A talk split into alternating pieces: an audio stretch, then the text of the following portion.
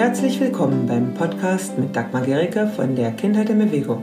Dein Podcast für ein bedürfnisorientiertes und entspanntes Familienleben. Ich selbst bin Mama von vier Kindern im Alter zwischen 6 und 26 Jahren. Außerdem Theaterpädagogin, Kommunikationstrainerin und Elternbloggerin. Hier im Podcast teile ich mit dir mein Wissen über eine achtsame, bindungsfördernde Kommunikation und meine Erfahrung von über 26 Jahren Muttersein von großen und kleinen Kindern. Für mehr Freude und Entspannung im Leben mit deinen Kindern. Viel Spaß beim Zuhören. Ja, hallo, in dieser Episode spreche ich mit Maike Hübel. Mit Maike Hübel zusammen starte ich im März einen Online-Kurs zu dem Thema Familienaufbruch. Das ist ein Thema, was uns beide immer wieder im Laufe unseres Lebens beschäftigt hat. Und darüber sprechen wir in der heutigen Episode. Maike, magst du dich mal vorstellen? Ja, also ich bin Maike Hübel. Ich äh, lebe in Berlin mit zwei Kindern. Die sind schon ähm, im pubertären Alter und ähm, bin in vielen Aufbruch- und Umbruchssituationen schon gewesen in meinem Leben. Zurzeit ähm, bin ich dabei, äh, ein Elterncoaching aufzubauen für Paare, die äh, in irgendeiner Weise in der Krise sind, ähm, weil es mir so ein großes Anliegen ist, dass äh, gerade konfliktbehaftete Situationen so gestaltet werden können, dass das für die Kinder äh, angenehm ist. Also für die Erwachsenen natürlich auch, aber es sind ja oft die Kinder, die dann am meisten drunter leiden. Hm. So. Ja, was waren so bei dir eigentlich so die äh, anderen Aufbruchssituationen? Ist ja auch mal spannend. Wir sind ja jetzt auch beide nicht mehr 20, also.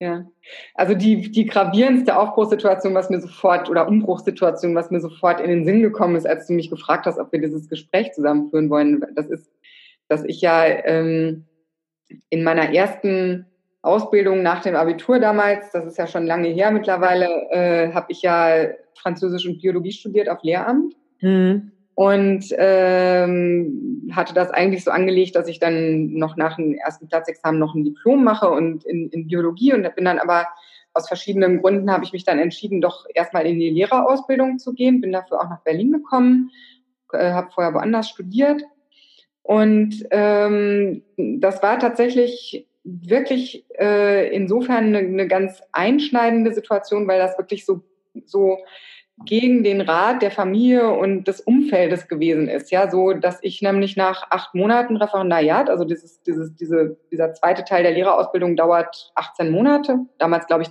24, ich weiß gar nicht mehr so genau, also so ungefähr nach, nach einem Drittel, ähm, gemerkt habe, dass das so sehr gegen meine inneren Überzeugungen ist, ähm, und so sehr gegen, also ich habe wirklich körperlich mhm. gespürt, dass das nicht das Richtige für mich ist. Ja, wenn ich durch diese mhm. Schule gegangen bin, habe ich echt gemerkt, es ist wirklich richtig, ich bin hier ganz, ganz falsch. Ja, und äh, ich habe dann tatsächlich den Schritt gewagt, das abzubrechen und habe einen Brief geschrieben damals ans Schulamt, dass ich das jetzt nicht mehr weitermachen mhm. möchte und äh, so und das war tatsächlich wirklich eine ganz, also wenn ich daran heute zurückdenke, ähm, würde ich mir auch wünschen, übrigens tatsächlich da ein bisschen Coaching gehabt zu haben oder sowas. Ja, mhm. so, ich habe das wirklich komplett, ich war Mitte 20, ich habe das wirklich so für mich selber entschieden und ähm, habe dann eben, wie das ja oft so ist, ja, wenn man so Entscheidungen trifft, ähm, dass man sich gegen etwas entscheidet, das ist ja sozusagen auch für etwas anderes. Mhm. Ja, und, auf jeden ähm, Fall.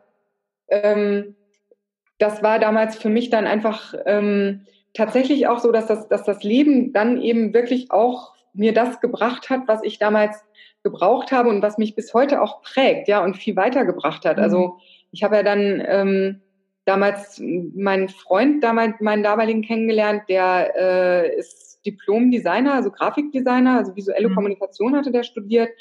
Und ich hatte meine Staatsexamensarbeit schon, ohne das zu wissen, dass es solche, solche Sachen gibt, sozusagen, ja, so, ja. Ähm, dass es diesen Ausdruck gibt, visuelle Kommunikation und sowas, äh, hatte ich meine Staatsexamensarbeit in Biologie schon in dieser Richtung geschrieben, ja. Richtig, ja. Und untersucht, wie man, wie ein bestimmtes Schild im Nationalpark Niedersächsisches Wattenmeer funktioniert, ob die Touristen ja. tatsächlich kapieren, wie sie sich da verhalten müssen und habe eben ja. nachgewiesen, dass das nicht funktioniert.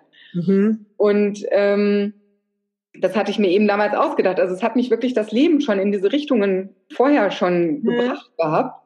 Und äh, ich habe dann ja ganz lange mit dem zusammen äh, eine Firma gehabt. Ja. In dem Bereich. Ja. Wahnsinn, ja, ne, so ändert sich das. Also, ja, ja. Also das ist, das ist so meine, also eine meiner, meiner einschneidendsten, also wirklich die, also die, diejenige, wo wirklich alle da gestanden haben und gesagt haben, um Gottes Willen, ja, mach das nicht, bleib bei dem, was du tust. Ähm, und das war für mich so wertvoll, äh, und so haben, es abzubrechen jetzt, ja? Auch. Ja, ja, ja, genau. Ja, eben wirklich zu sagen, ich mache das. Ich habe wirklich damals gesagt, ich möchte diesen Job nicht machen können. Ja, ich finde das so derartig ja. äh, gegen die Würde des Menschen und ich weiß nicht was alles. Ich möchte gar nicht so arbeiten können. Ja. Ich will auch keinen Job als Gefängniswärter haben. Ja.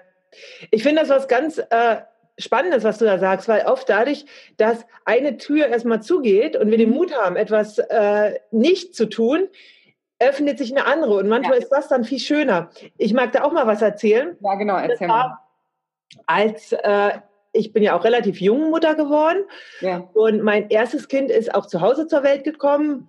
Und mich hat damals alles so mit Schwangerschaft, das hat mich unglaublich fasziniert, ja. Und ich hatte auch eine gute Beziehung zu meiner Hebamme mhm. Und ähm, hatte dann, also weil mich das Thema so fasziniert hatte, hatte ich die Idee, ich will Hebamme werden.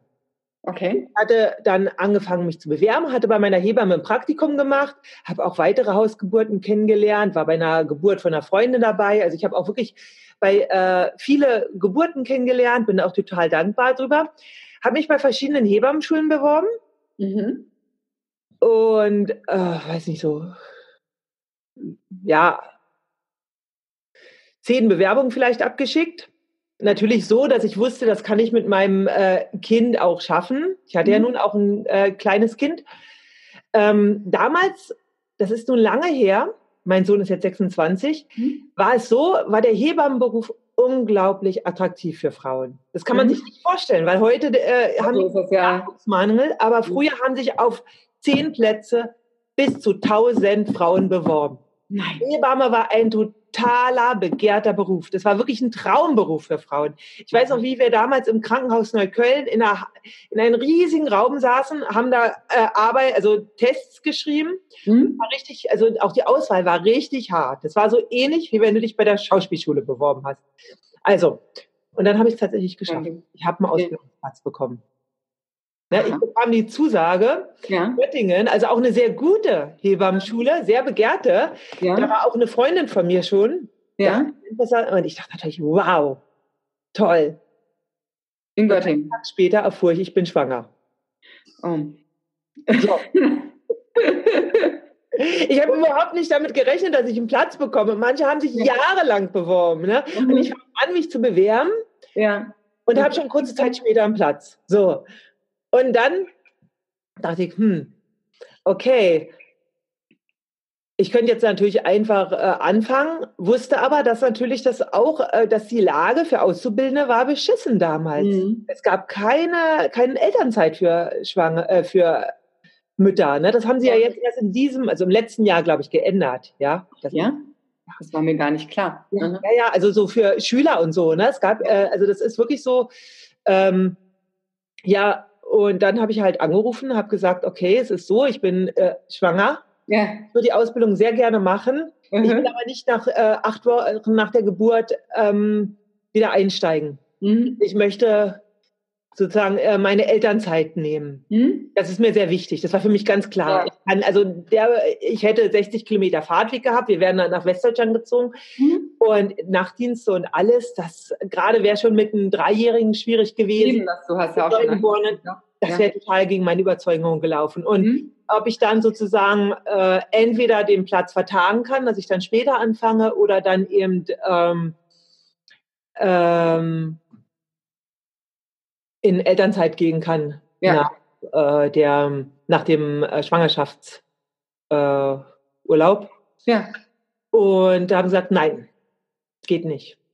Aha. Entweder ich fange an und ziehe durch, ja. mit Ausnahme dieser Mutterschafts, mit dem Mutterschaftsschutz, ja. ja. Also sechs Wochen? Ja, und dann vorher und nachher. Oder ich lasse es ist ja auch, also es ist ja. Krass, ne? So, da stand ich also und dachte mir, okay, das ist äh, für mich keine Option, ja, ich will dieses Kind haben. Ja. ja. Es wäre auch total absurd gewesen. Ja. Jetzt so. Und ähm, ich würde das auch gern machen, aber das ist für mich gerade wichtiger. Und dann ist es halt jetzt nicht so, wenn ich später machen werde, dann werde ich auch wieder einen Platz bekommen. Mhm. Dann äh, habe ich gesagt, okay, dann kann ich den jetzt nicht wahrnehmen. Das war mhm. sehr, sehr schmerzhaft, unglaublich schmerzhaft. Ja, das glaube ich. Ja, und dann bin ich, ähm, sind wir erstmal wieder in Berlin geblieben. Ich habe dann eine Weiterbildung zur Geburtsvorreiterin gemacht, mich mit diesen Themen beschäftigt, das war auch sehr gut und habe aber, was noch viel entscheidender war, da war ich noch schwanger, mich hatte das Thema Tragen auch sehr fasziniert. Mhm. Und ich hatte äh, zeitgleich, also in, dem, äh, in, der, in der Zeit, in der ich mich viel mit Schwangerschaft beschäftigt habe, auch immer sehr viel mit Körperkontakt, Bindung, Tragen und so weiter beschäftigt und habe wirklich Tragetechniken gesammelt. Damals gab es noch nicht so viele Tragehilfen. Ne? Dann gab es den Snuggly und äh, ähm, Babybjörn und sonst mhm. war da äh, nicht viel. Also Tragetuch war eine sehr, sehr wichtige Hilfe. Und ähm, habe dann auch mir sehr viele Gedanken darüber gemacht, weil dann mich die, irgendwann die Mütter gefragt haben, hey, wie machst du das? Wie trägst du dein Kind auf dem Rücken? Wie bindet man das? Wie bindet man jenes? Äh, habe unheimlich viel Information zu dem Thema gesammelt, bin irgendwann in ein Unitutorium gegangen zu diesem Thema, was sich zum, mit dem Thema äh, frühe Bindung beschäftigte. Das nannte sich äh, Kinder der Zukunft. Und ähm, dann äh, habe ich irgendwann gedacht, Mensch, so viele fragen mich, wie bindet man und so weiter, was ist es eigentlich gut? Ne, das war ja alles noch nicht so populär ja. wie heute. Es gab zwar viele tragende Eltern, aber es war trotzdem so, dass es wirklich gut ist, war noch nicht so bekannt. Ne? Das war noch nicht im Mainstream angekommen. Ja, noch vor 15 Jahren bei meiner Da kam ich auf die Idee, ich mache da mal Kurse zu, zu dem Thema. Und weiß noch, wie ich dann meinen ersten Kurs, äh, ich hatte so Zettel in den Bioläden ausgelegt und ähm, auf dem Dachboden unseres Hauses, wir waren ja in so ähm, in einem äh, Projekt, also Haus, so, äh, Projekthaus und an dem Dachboden unseres Hauses habe ich meinen ersten Kurs gemacht. Ja, ein paar mhm. Frauen waren da. Ne? Fand das hat mich, fand ich total spannend und diese Idee hat sich dann weiterentwickelt. Und aus dem Unitutorium bekam ich den Kontakt zu einer Frau, die also auch Körpertherapeutin und Psychologin äh, ist und sich mit dem, also in die Diplomarbeit zu dem Thema Tragen von Babys geschrieben hat. Ja, ah, äh, ja, ja, die, ähm die Frau von dem äh, Thomas Harms, der die Schreiambulanz und die emotionelle Erste Hilfe begründet hat. Ja. Das ist äh, die Karin Meyer-Harms. Mhm. Ähm, die fragt mich halt, ob äh, ich ihnen äh, Stunden geben kann zum äh, Tragetuchtechniken lernen. Darüber hatte ich sie kennengelernt und wir haben, waren uns halt total sympathisch und hat dann die Idee, das alles etwas äh, größer zu entwickeln. Mhm. Und dann, das war dann sozusagen der Start von der Trageschule, von der ersten Trageschule. Mhm. Wir haben dann Wochenendkurse angeboten für Eltern, also sind ja auch nicht für äh, Multiplikatoren, sondern wirklich für Eltern. Also das, was sozusagen damals äh, wir für Eltern geboten haben, das machen heute die Trageschulen für Multiplikatorinnen. Mhm. Aber unsere Eltern nach dem Wochenende, die konnten wirklich tragen, auf dem Rücken, alle. Wir sind in die Mittagspause gegangen am zweiten Tag und alle trugen ihre Kinder auf dem Rücken. Es war super.